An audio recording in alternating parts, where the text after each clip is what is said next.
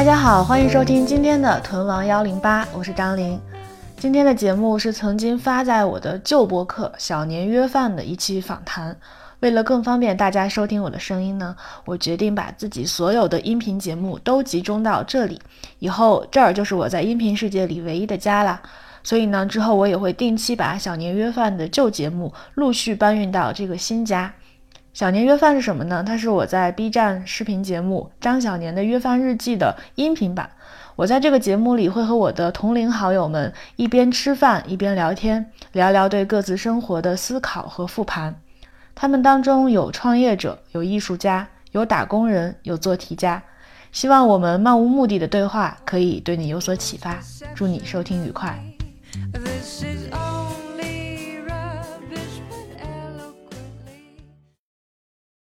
你是啥时候开始不上班了？这个事情讲起来真是太复杂了啊！你不就是不是一个简单的双减政策出炉之后没有工作的故事吗？我跟你说，我是先从核桃离职嘛。离职的时候，当时就比较信心满满，觉得自己一定能找到自己又喜欢，并且薪水也能达到我要求的工作。然后，因为我从核桃走，其实是算是放弃了我人生中涨薪最高的一次机会吧。然后我就去找了，结果当时就已经各种风声传出来了，但是政策没出来，所以就找得非常不顺利，就是不顺利到我就很怀疑自己的能力啊什么的。其实我整个离职前就收到2个 offer，后来我就选了其中一个，说那我也不能不干活，得养自己，就先去了。然后就是完美世界的并购的那个，然后公司其实它是洪恩教育旗下的，但是不是洪恩教育自己的。刚做了2个周，就这把大刀就落下了。然后呢？那你们领导咋跟你们说了呀？没有，就是发生了那种，你知道，我听过很多人描述过但没有经历过的事情，就是有一个人发群消息说大家来这个什么什么会议室，然后大家都来了，然后直接就公布说对不起，这个项目被砍掉了。然后就发离职合同跟大家说怎么遣散的事情。但是因为完美世界它整个遣散费给的就是算比较 N+1 还是 N+1.5， 我不记得了。然后就所以大家没有太多情绪吧。我去完美之前我也就很犹豫那家公司跟对，所以为啥就是你当时没有立即去云南？就是2方面的考虑，一方面就是薪资上，就是基本算是折半的嘛。我觉得因为当时有几个想法，说我可能干个就是多挣个几年钱，然后可能有一定的积蓄了，可能可以就是比较随心的去做一些其他事情。第2个就是我当时其实对教育还是我在核桃的2年，虽然可能已经算是做得不错的，因为可能领导都说不错，但是我自己觉得我做的那个产品不算特别的优质，就是至少不是我最满意的。我看到了里面有非常非常多我觉得需要改的地方，但是是没有工期或者是那种东西要改的。所以当时就觉得存了一份在这个行业中继续走下去，会不会等到一个天时地利人和的时候，当然现在已经完全没了，能够实现我觉得很好的产品。然后就整体就出于这2个想法就拒绝了那个 offer。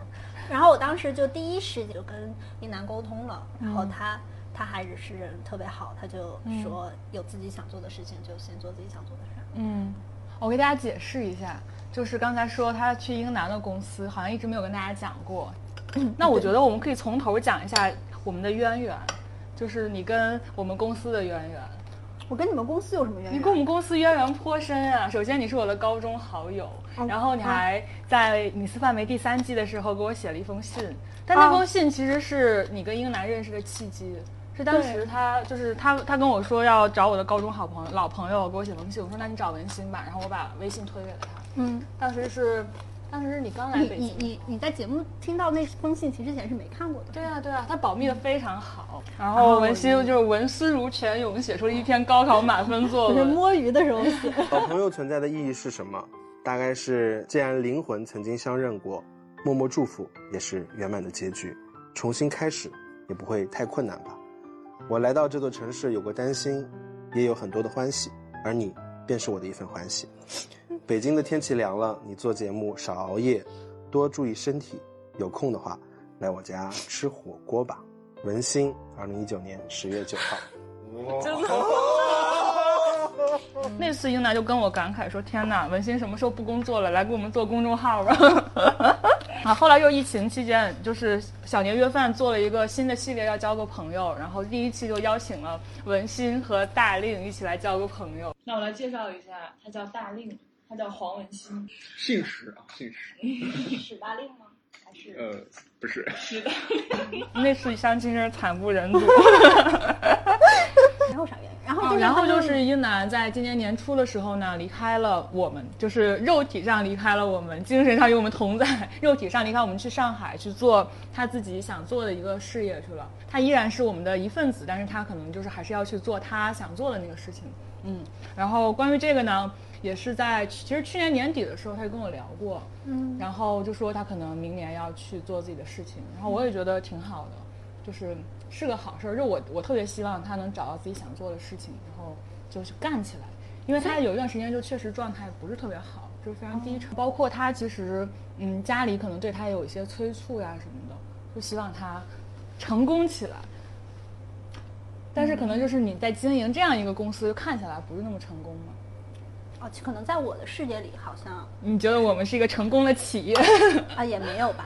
也没有。然后就是文心这次教育地震被裁，然后呢就去了英男的公司。我给你补充一些你不知道的事儿，就是当时不是我在朋友圈是看到了一张海报，然后我觉得很感兴趣，但我不知道是招英男在做的事儿啊，对对，是英男发的，然后我就去搜了一下那个 Boss 直聘这个公司，就发现。招聘的人写的是招英男的名字，然后就过去问你了，然后你就说，就他蛮适合，然后你就对，然后我说我觉得你也挺适合的，我也跟英男说了，我说文心挺感兴趣的，然后让你们俩聊一下，对，然后我们就聊了，然后其实当天我们很快的约了个时间，然后我正好当时也正在弄离职，手上没什么事儿了，我就有一天下午吧，从公司就是找了个空档就。去了那个，他正好来中关村这边，我们就去吃了瓦嘎斯，好像就是我当时去之前，我觉得我最后会去这个公司的可能性可能不到10%，对，为啥？就什么都不知道呀，而且那个什么，而且换行业换城市嘛，各种。但是跟他聊完以后，就是有一种心动的感觉，就我觉得得飙升到80%。然后我后来又跟我的一些一直比较。支持我给我帮助的一些人聊一下，然后这个可能就是整体评估了一下，又降到50%，最后就在完美跟这个 offer 中选择了完美的那个嘛，然后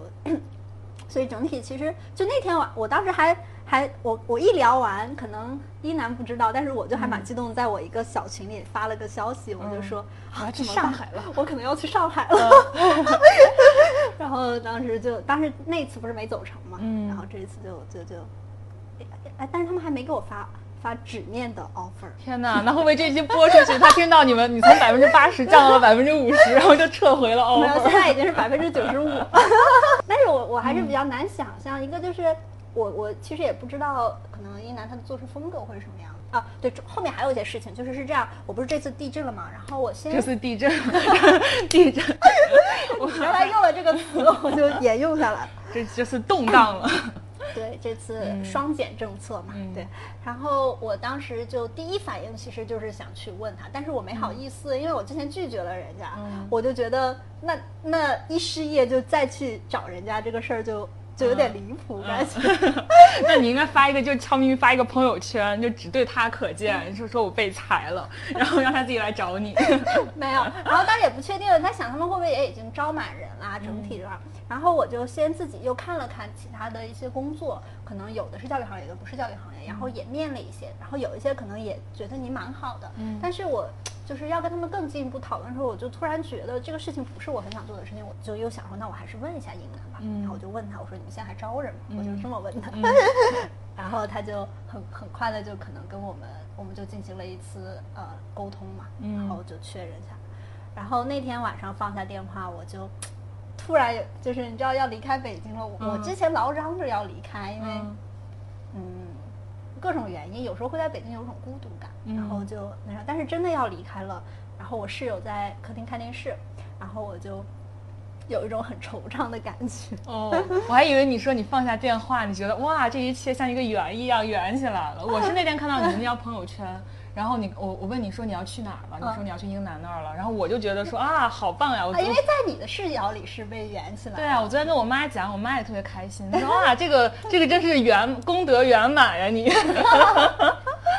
就是亲手吧，你看你当时是刚来北京的时候，我们找到你，然后当时那期节目的时候，好像还就是我们还一起在这吃一顿火锅，然后后来这一切竟然都圆起来了，真是太好了。所以你刚才说你在北京会觉得孤独，为什么呀？我看你朋友圈挺热闹的呀。因为朋友圈发出来的都是热闹的。对啊，热闹的事情你才会想发朋友圈。嗯，那你什么时刻孤独呢？嗯，我第一次觉得在北京孤独，其实是带我们特别好的那个领导走，就是换人的时候。然后当时干的很多事情又不是自己喜欢的事情，就是我们做的很多课程没有办法贯彻我们自己的意志这样的事。然后我当时就有一天回家的时候，站在玄关的时候，我这个跟别人讲说，他们都说我矫情，但我人家不会说。我一瞬间我就觉得，我打开门应该站在就是青岛那可以看大海的那种，就是无意中透露了你们家的海景房位置。看不到。然后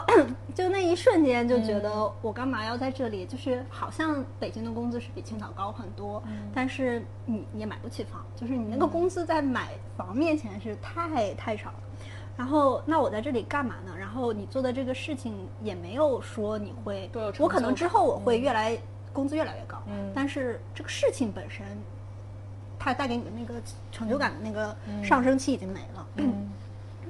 要不然换一份工作嘛。然后我当时就是这样的感觉，我那天真的是绷不住了。然后我刚入职完美世界是一个非常成熟的大公司，但是我待的那个项目组是一个并购的小项目组，所以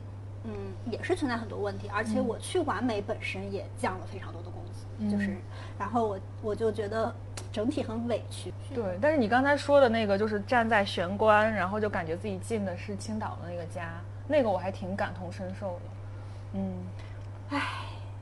我不知道青岛但凡有稍微跟我想做的事情关联点的东西我就回去了，我也不用考虑租房。那你回去自己开一个公司呀？我加入过非常多的小小大大的创业公司嘛，我见识过他们，有的可能已经有些成就，有的可能还在比较打拼的状态。就是那种生活真的是我感觉我接受不了，人过不来的。就是我只是我个人接受不了。所以你呢？就是我英男刚告诉我的时候，我的第一反应就是呢，就你会不会孤单？然后反正就是你对于他离开就是完全的是祝福的心态吗？对啊，就是因为我见过他去年那段很消沉，你要找啥？去年那段很消沉的时间，然后我也就挺替他着急的。我觉得他应该找到一个他就是发挥热情的，然后去挥洒自己，就是真的去拼搏起来的那个赛道。所以他跟我讲他想去就干一件新的事情的时候，我挺开心的。但当然另一方面呢，我也挺替自己伤心的。就是我一直特别怕的一件事儿，就是我创业创成孤家寡人。我要哭了，每次想到这个我就想哭。但其实这个事太难了，所以你真的，在我的视角里是很了不起的。但其实还好，就是我的这个团队 team 就是还是在围绕着我，我们还是在一起去做这件事情，就并没有成为孤家寡人。但我就是有这种心里有默默的这种特别怕的东西。就是那次我也有分析过，我这个人，就是我总是会在一些。我不知道你有没有这种体验，就是在一个特别热闹的一个宴会上，我就会想到说这个宴会终有散的那一刻，我就会想到说这群人就是要各奔东西的事。但我觉得其实你们做的事情还是有陆续的在吸引到不同的人群。对啊，所以就是其实这件事会消解我这种孤独感和对这个人去楼空的恐惧吧。但是其实我觉得这可能是刻在我骨子里的东西。就是一方面我能感受到这个美感，就是你就像《红楼梦》写的最后白茫茫一片大地真干净的那种空空如也的感觉，其实是美的。但另一方面就它也很孤独很悲伤，就它总会让我在这个就鲜花着锦的时候就有一些想到将来就是这群姐妹们都红颜老去，都那什么的时候，因为观测这种客观存在的，或者说必然发展的一种态势，所以就是，但我也想通了嘛，就是后来我就发现，其实我曾经眷恋过了一个一个的小组织，就像我们高中的时候的那群人，然后大学也有特别好的一个小组织的小团体的朋友，然后我刚开始跟这些人分开的时候就特别的难受，就觉得不行了，然后但后来就发现说，其实分开也是另外一种相聚，就是没有什么是真的分开，也没有什么是真的相聚。就像比如说，我们两个高中之后就没有在一起工作、学习、生活了。但是你看，就是所有的这些事情，又把我们就是像圆一样，把我曾经的合伙人又推向了你那边，对吧？就是并没有什么真的分离和真的相聚。我就会这么想，所以现在想起来也挺好的，就是大家即使就是肉体上，就是物理上没有在一个城市，没有住在一块儿，但是就是守望相助嘛，生活是很长。你不知道你会在什么节点、什么时候再次遇到当时的那份缘分，对，就是没有必要去追求那个不变，就是变才是不变的。就因为你很久以前在这个节目里面，当时不是说过你创业最担心的一件事情就是，会跟银涵什么反目成仇还是没有是不要和他我是说要和他一起做朋友，就是一直做好朋友。对，大家都说你不能和好朋友一起创业，不能和朋友一起，因为会撕，会怎么样，会分开，然后会闹得很僵。但是结果回来还是跟一群好朋友大家在一起创业，还是闹得很僵。没有啦，只剩下这一个好朋友。每次去庙里边拜佛什么的，我都没有求说让我赚钱或者让我怎么样，我都是说我要和张云南一直做好朋友。然后当时好多人都记住了这句话，但现在依然是啊。就并没有不是啊，但我觉得，就是两个人做企业能一直在一起这件事儿，那才是，那可能比一直是好朋友还要难一些。对，所以就接受这个无常。可能提前分开是一直做好朋友的，对啊，某个条件。对啊，我爸爸一直对你还很关注我，就是我爸爸一直很欣赏你，因为他自己以前是自己做生意的嘛，他一直觉得工作是。一个是就是一个死工资，就是那种，而且他最那什么的是，我不但拿死工资，而且就是我不但没有创业做生意这种，而且还没有去特别稳定的单位。他觉得两种都可以，要不然就是大胆一点。你爸可真是有要求呀！对，最惨的是。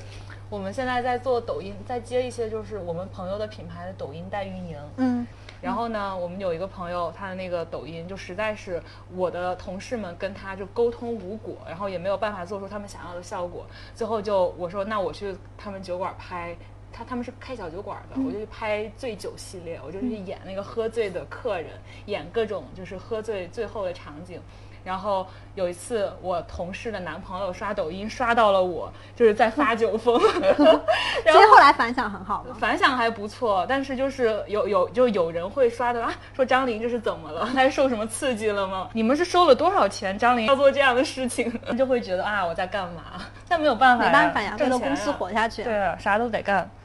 天哪，真的以后成功了，这些都是写到创业史里面的东西。但是其实我觉得跟我周围的那些创业的小伙伴比起来，就不算什么，大家都是一样的，就是你经历的孤家寡人的状态，你经历的你就是小伙伴的就离开去做新的事情或者你经历的要自己一个人去承担很多事情，都是一样的。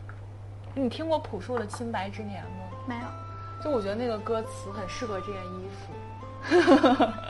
为什么呢？而且很适合今天我们聊的主题，里边的歌词叫“人随风飘荡，天各自一方，在风尘中遗忘的清白脸庞，此生多勉强，此生越重阳，轻描时光漫长。”一场语言不详。这首歌好像很多年了，我就是每次面临朋友的离别或者重逢，我都会唱这首歌。当时离开我们的时候，我也就是整天晚上都在单曲循环这首歌，然后脑子里的歌词就是你得到你想要的吗？换来的是铁石心肠。然后当时再往前，就英男去温哥华读书的时候，我就是每次想到说啊，他会不会永远留在加拿大，再也不回来了？我们可能再一次演戏，可能就是80多岁的时候，在老校友聚义社的时候了。我就会想起那句“此生月重阳，此生多寒凉，轻描时光淡写笔长，语言不详”，就是会觉得说我们会不会再见面，就老的时候。后来他也回来了。对，所以就每次涉及到这种以前的故事、以前的时光。然后就会想起这首歌，对，就是尤其第一句“故事开始以前，最初的那些春天”，对，我就会流下眼泪想到这个。所以就是也配合我们今天的主题和今天的这身衣服嘛，这个衣服是我特意为今天的主题选的。是我一个朋友创业做的一个服装品牌叫 Bossy，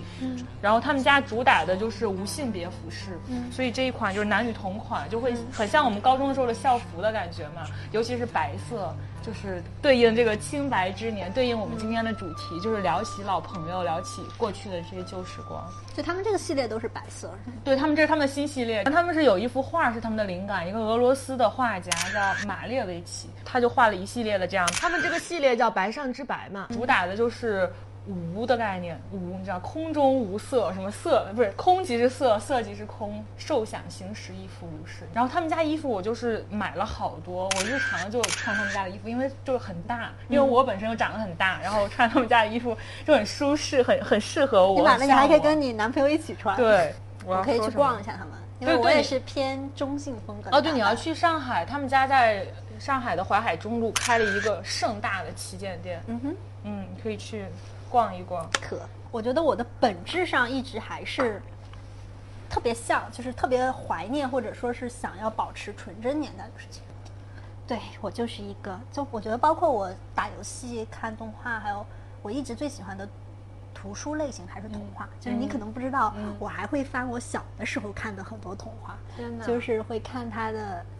就会看很多很多遍，比方《鲁鲁西传》《皮皮鲁传》，还有我那会儿很喜欢的什么《砰砰砰》那些童话。砰砰砰是什么？我待会儿分享给你，我特别喜欢那些。然后我一边看，我就会发现后面的我，现在长成这样子的我，跟我小时候看过的所有童话里面的很多痕迹跟细节都是